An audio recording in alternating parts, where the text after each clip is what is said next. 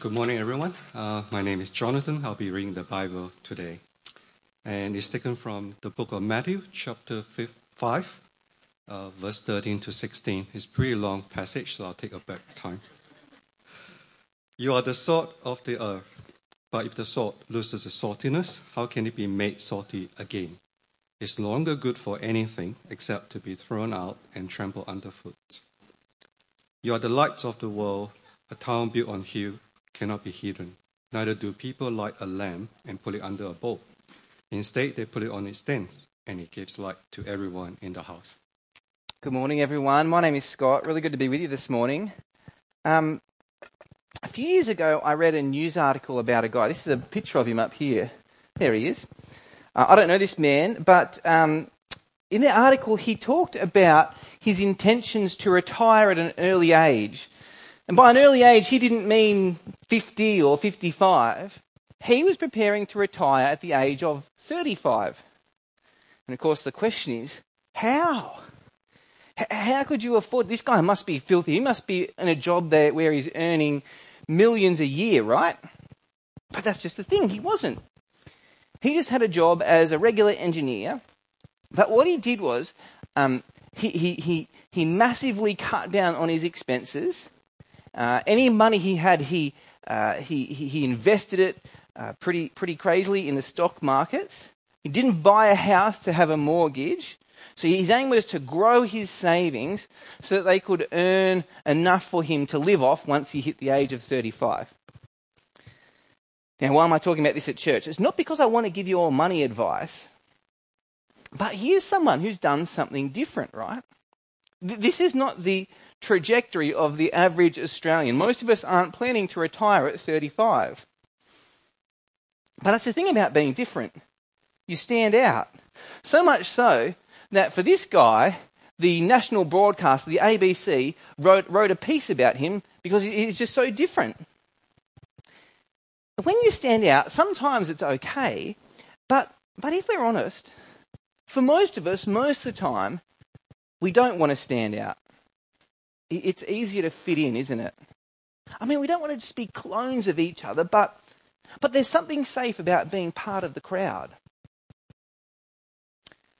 At church, we're going through a series called uh, uh Spiritual Habits for a New Year. We want 2023 to be a year where we are spiritually healthy.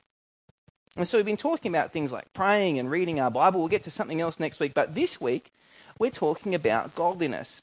And here's the thing about godliness if you're someone who is godly, it will make you different from everyone around you. You will stand out from the crowd. And that's not always comfortable. But today I want to talk about why it's worth it all the same. Why it's worth standing out and being different. So here's what we're going to do three things. Firstly, I want to talk about what, what do we mean by godliness? Secondly, uh, reasons why we'd be godly. And then thirdly, practical ideas about how we might be able to grow in our godliness uh, throughout 2023. So, firstly, what do we mean when we talk about godliness? Well, the passage that Jonathan just read before, a really long one, that's right, Jonathan, thank you for bearing with us there. Uh, but um, it's very helpful. Uh, Jesus is talking to his disciples, and he calls them, he, he says there to be two things. So, verse 13, you are the salt of the earth. Salt is delicious, isn't it? um, imagine going down, down at the beach and you buy a bunch of hot chips Imagine there's no salt on them. It's, it's a bit of a letdown, right? You're missing something. Salty foods, they're not healthy, but they are delicious. Um, I've got this thing called Meniere's disease. Don't worry, it's not contagious. If you're in the front row, you'll be fine. Um, but it means I'm supposed to have a low salt diet, which is hard for two reasons. One reason is that there's salt in so much of what we just buy at the supermarket. The other is I just like salt a lot. I, I, I want to go and get some KFC and all the salty goodness. It's salty, it's delicious. And that's the idea about salt. It has a, a, a flavour to it. Um, there's lots of flavour, that, so much so that if, if the salt loses its flavour, then it's no good for you. You want to do what the passage said, you just throw it in the bin. And Jesus is saying we're meant to be like salt, in that there's supposed to be a certain uh, flavour, a good flavour to our lives, a character to the, to the way that we live. that, that, that flavour to our lives is to be godliness. And then Jesus says something else. Verse 15 You are the light of the world. Has anyone ever been out camping? Like, I don't just mean camping at like a caravan park. I mean camping out in the bush where you're away from civilization, away from things like running water and flushing toilets. Has anyone ever done that kind of stuff? A few of us, yeah. Look, to be honest with you, it's not my kind of thing. But my brother loves it. So a few years back, he took me out proper camping with him this one time. We were out in the bush, and to be, uh, to be honest with you, it's pretty stunning, especially at night. Um, I remember at a certain point in the night, that the fireflies came out, and you could see them just buzzing, putting their lights, uh, putting their little their little lights out, um, looking up at the stars. And suddenly, there's way more stars when you're out in the middle of nowhere than there are when you're in the city here. But once you put the fire out, and everything else is pitch black, wherever there's light, it, it stands out so clearly. That's the idea here in, in, in Matthew too we're to live in ways that stand out, that can be seen as different by others. Different not because we've got a crazy hairstyle or something like that, but, but, but different because we're people who follow Jesus. We live where how Jesus tells us we are godly. It's a godliness. It's a, it's a distinct way of living. It, it flavors our lives for good. It, it makes us stand out because it's not living like our culture expects us to, godliness is about living the way God tells us to. It's not God likeness, as if we suddenly become like God and that we're powerful like He is, or holy like He is, or it's godliness. It's living by what God says. It doesn't make us different from our culture, from the world around us in every way. It's about being different from the world around us in the ways God tells us to be different. Godliness is God's way of living. As I said before, being different and standing out can be hard. It's um, easier to fit in with the crowd. Perhaps you've, you felt the pull of this in your life, just to be like the people around you. Because there's a sense in which we know we should be godly, but but don't you ever feel like there's times when it's just easy to do what, what everyone else is doing? Which leads you to the question then why do it? Why, why, why be godly? Why be godly when it means you're going to stand out? When it means it might make things uncomfortable? Well, we'll get there. But firstly, I want to talk about something that I think makes Christianity really unique. Um, is we don't be godly so that we win God's favor. This is a reason, this is not a reason to be godly. Don't be godly because you think that you're going to earn God's approval or secure a place in heaven for yourselves. As if you'd be thinking, well, if I do enough good stuff, then, then, then surely God can't say no to me. Friends, that is not Christianity. That is not Jesus. But so many Australians think that it is. The, the, the common thing that, that, Australians think about Christianity is, is Christianity is about being is doing enough good so that God will be happy with you and you'll be in His good books. I remember talking to, pardon me, I remember talking to a Muslim man once. I was in, this is when I was living in Sydney. I was in a church there, and he came to church after, and afterwards we were talking together, and and he asked me about this. I can't remember exactly what he said. I'm going to paraphrase him there, but it was something like, do Christians say that you're saved by grace? It's not about doing good stuff. But really, you do need to do good stuff, don't you? In fact, it's about doing good stuff, and that's why God accepts you. That, that's right, isn't it? We talked about this for a while, and I want to say, no, no, that's not Christianity at all. But when we finished talking, I don't think I convinced him. I think he walked away still thinking that deep down, Christians believe they have to be godly to earn God's approval. And it's not that he didn't understand the words I was saying, but this idea was so strange to him. And I think it's strange to most Australians. Most Australians reckon Christians have to be godly and do all this good stuff to earn their spot in heaven. But, friends, let me be very clear again. That is not what Christianity is about. That's not the reason why godliness matters to us. There's lots of reasons to be godly. That's not one of them. Let me then give you two reasons why we do want to be godly.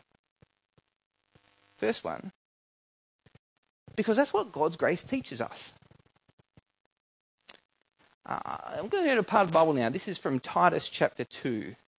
Uh, there's a bunch of stuff in Titus chapter 2. You read through the chapter, it tells us do this, this, this. Old men do this. Young, old women do this. Younger men do this. Younger women do this, and so on it goes. But then it gets to verse 11, and this is a really important part. Look how verse 11 starts.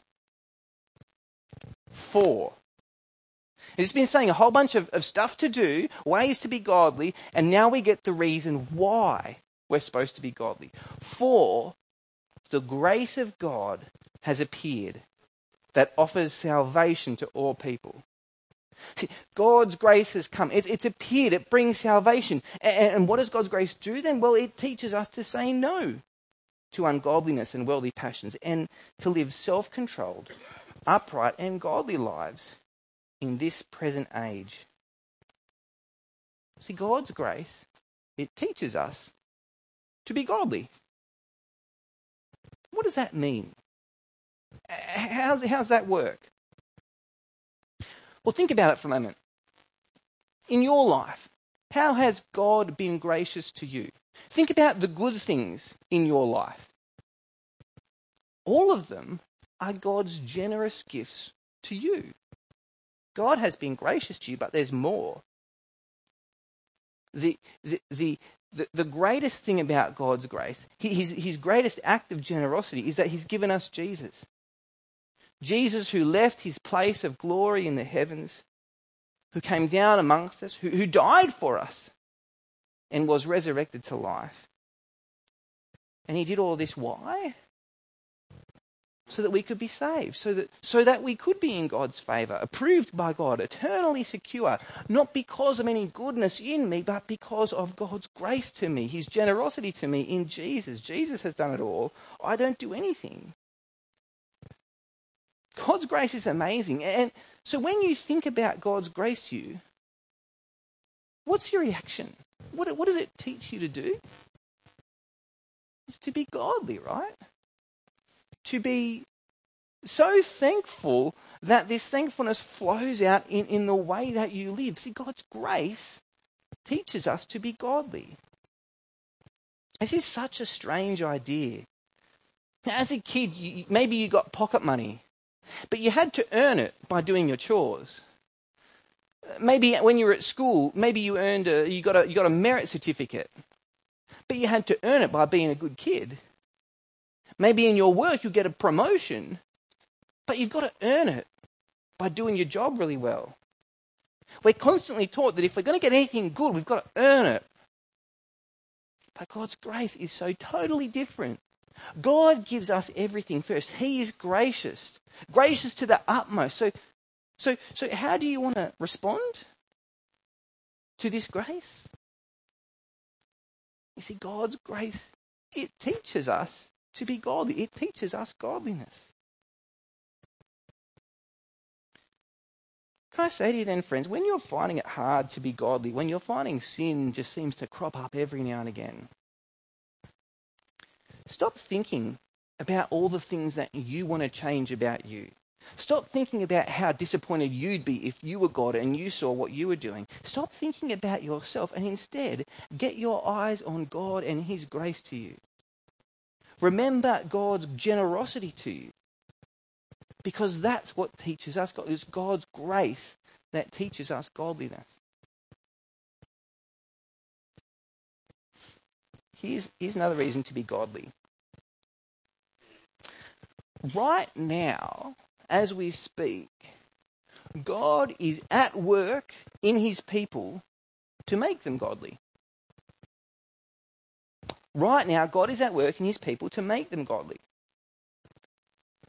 Towards the end of last year, we visited my in laws. Uh, they live on, on, like a, on the land, on a bit of a farm in New South Wales.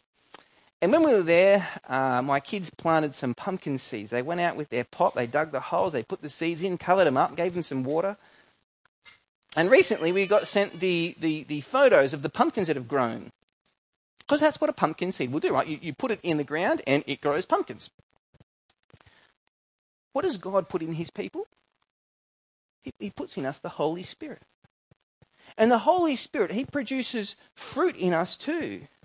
It talks about this in, in Galatians 5. We, we, read this before in the All Ages book. It says, But the fruit of the Spirit is love, joy, peace, forbearance, kindness, goodness, faithfulness, gentleness, and self control. Friends, do you see what God is doing in His people, what God is doing in you? He gives you His Spirit. And the Spirit produces in you godliness. So why be godly? Because you actually can. You can, not because you have some great power suddenly to, to change who you are and change the way you act, but, but you can be godly because God is at work in you. And He has the power to bring about that change in your life. He has the power to make you godly. Ever done one of those three legged races? You know, where your, one of your legs is tied to someone else's leg and you've got to run the race and go. They're always funny because there's always one team that can't work together and someone ends up falling over. And you... The whole idea is you need to work together. And if you do, you can actually go quite a long way. But when you push and pull in opposite directions, when you're out of sync with each other, you end up going nowhere. It's kind of like that with God here. He's taking us in the right way. He's working to make us godly. So when we work against that, it can be painful. Right? It's frustrating. It's not good for anyone. But if we work with God, if, if, if we're on board with what God is doing, if we're seeking the same things for us that God is, well, friends, that is worth something. That's something worth doing, isn't it? If God is at work in us to make us godly, doesn't that give you every reason not to give up, to keep going, to work hard at it ourselves? Even when we're struggling within ourselves, even when we're struggling with temptation, even when we're finding it hard to stand out and be different. Isn't it worth it? Because God is at work in us to bring about godliness in our lives. So then, actually, how, how could we be building habits to do this?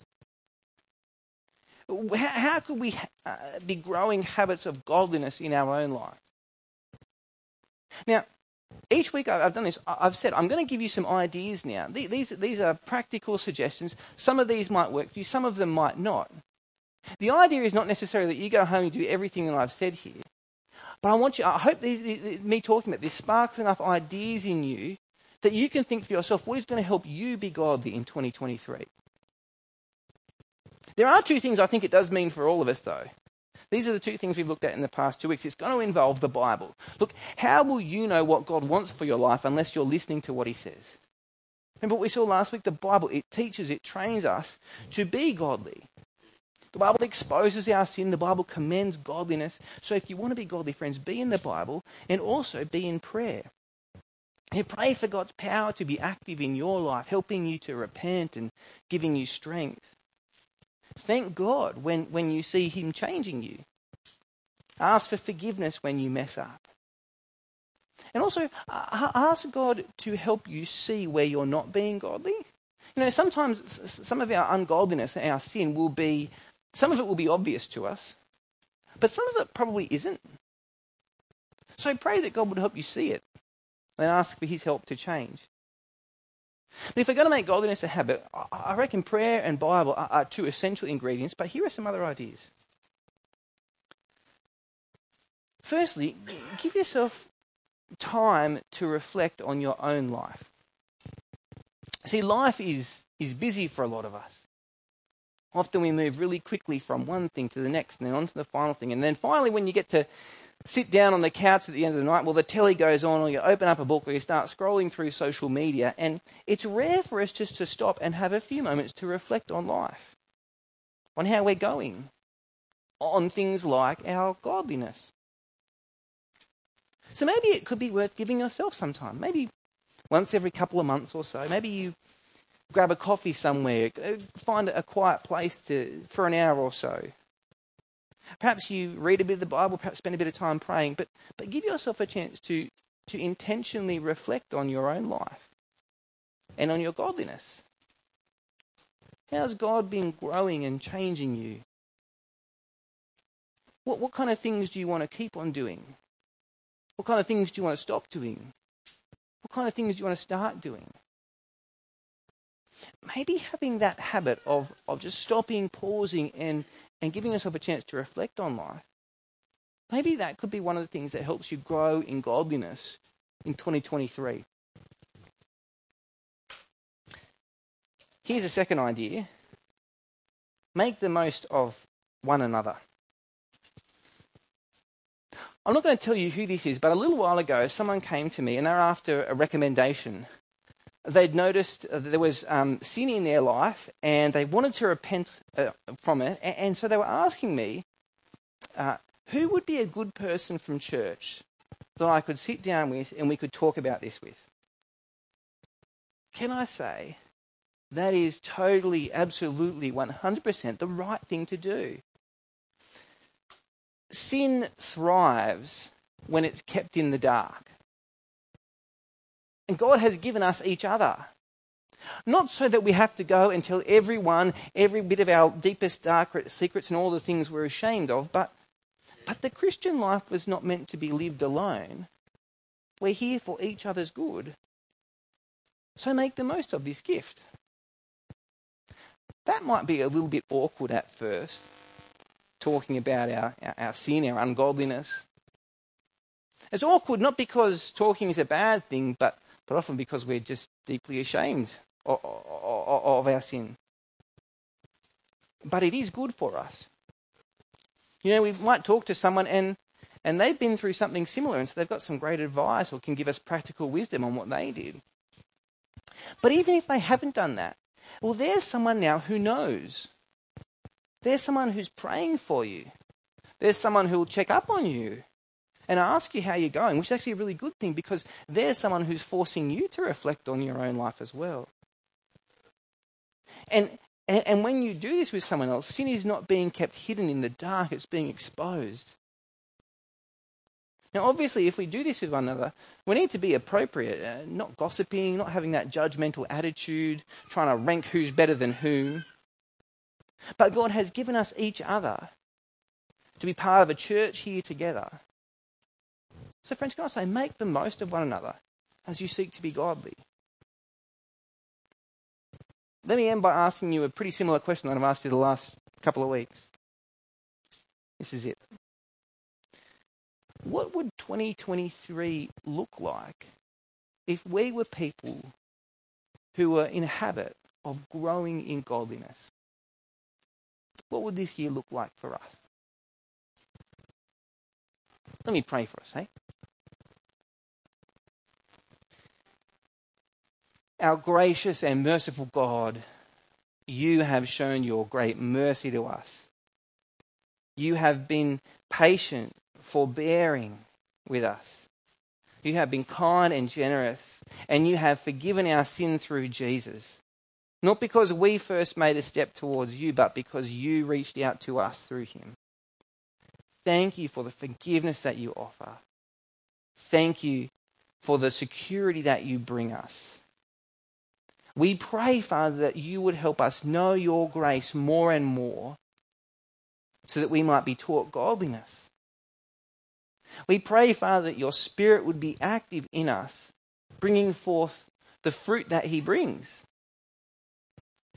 Father, we pray that you would help us this year grow in our godliness so that we might live to honor you and please you.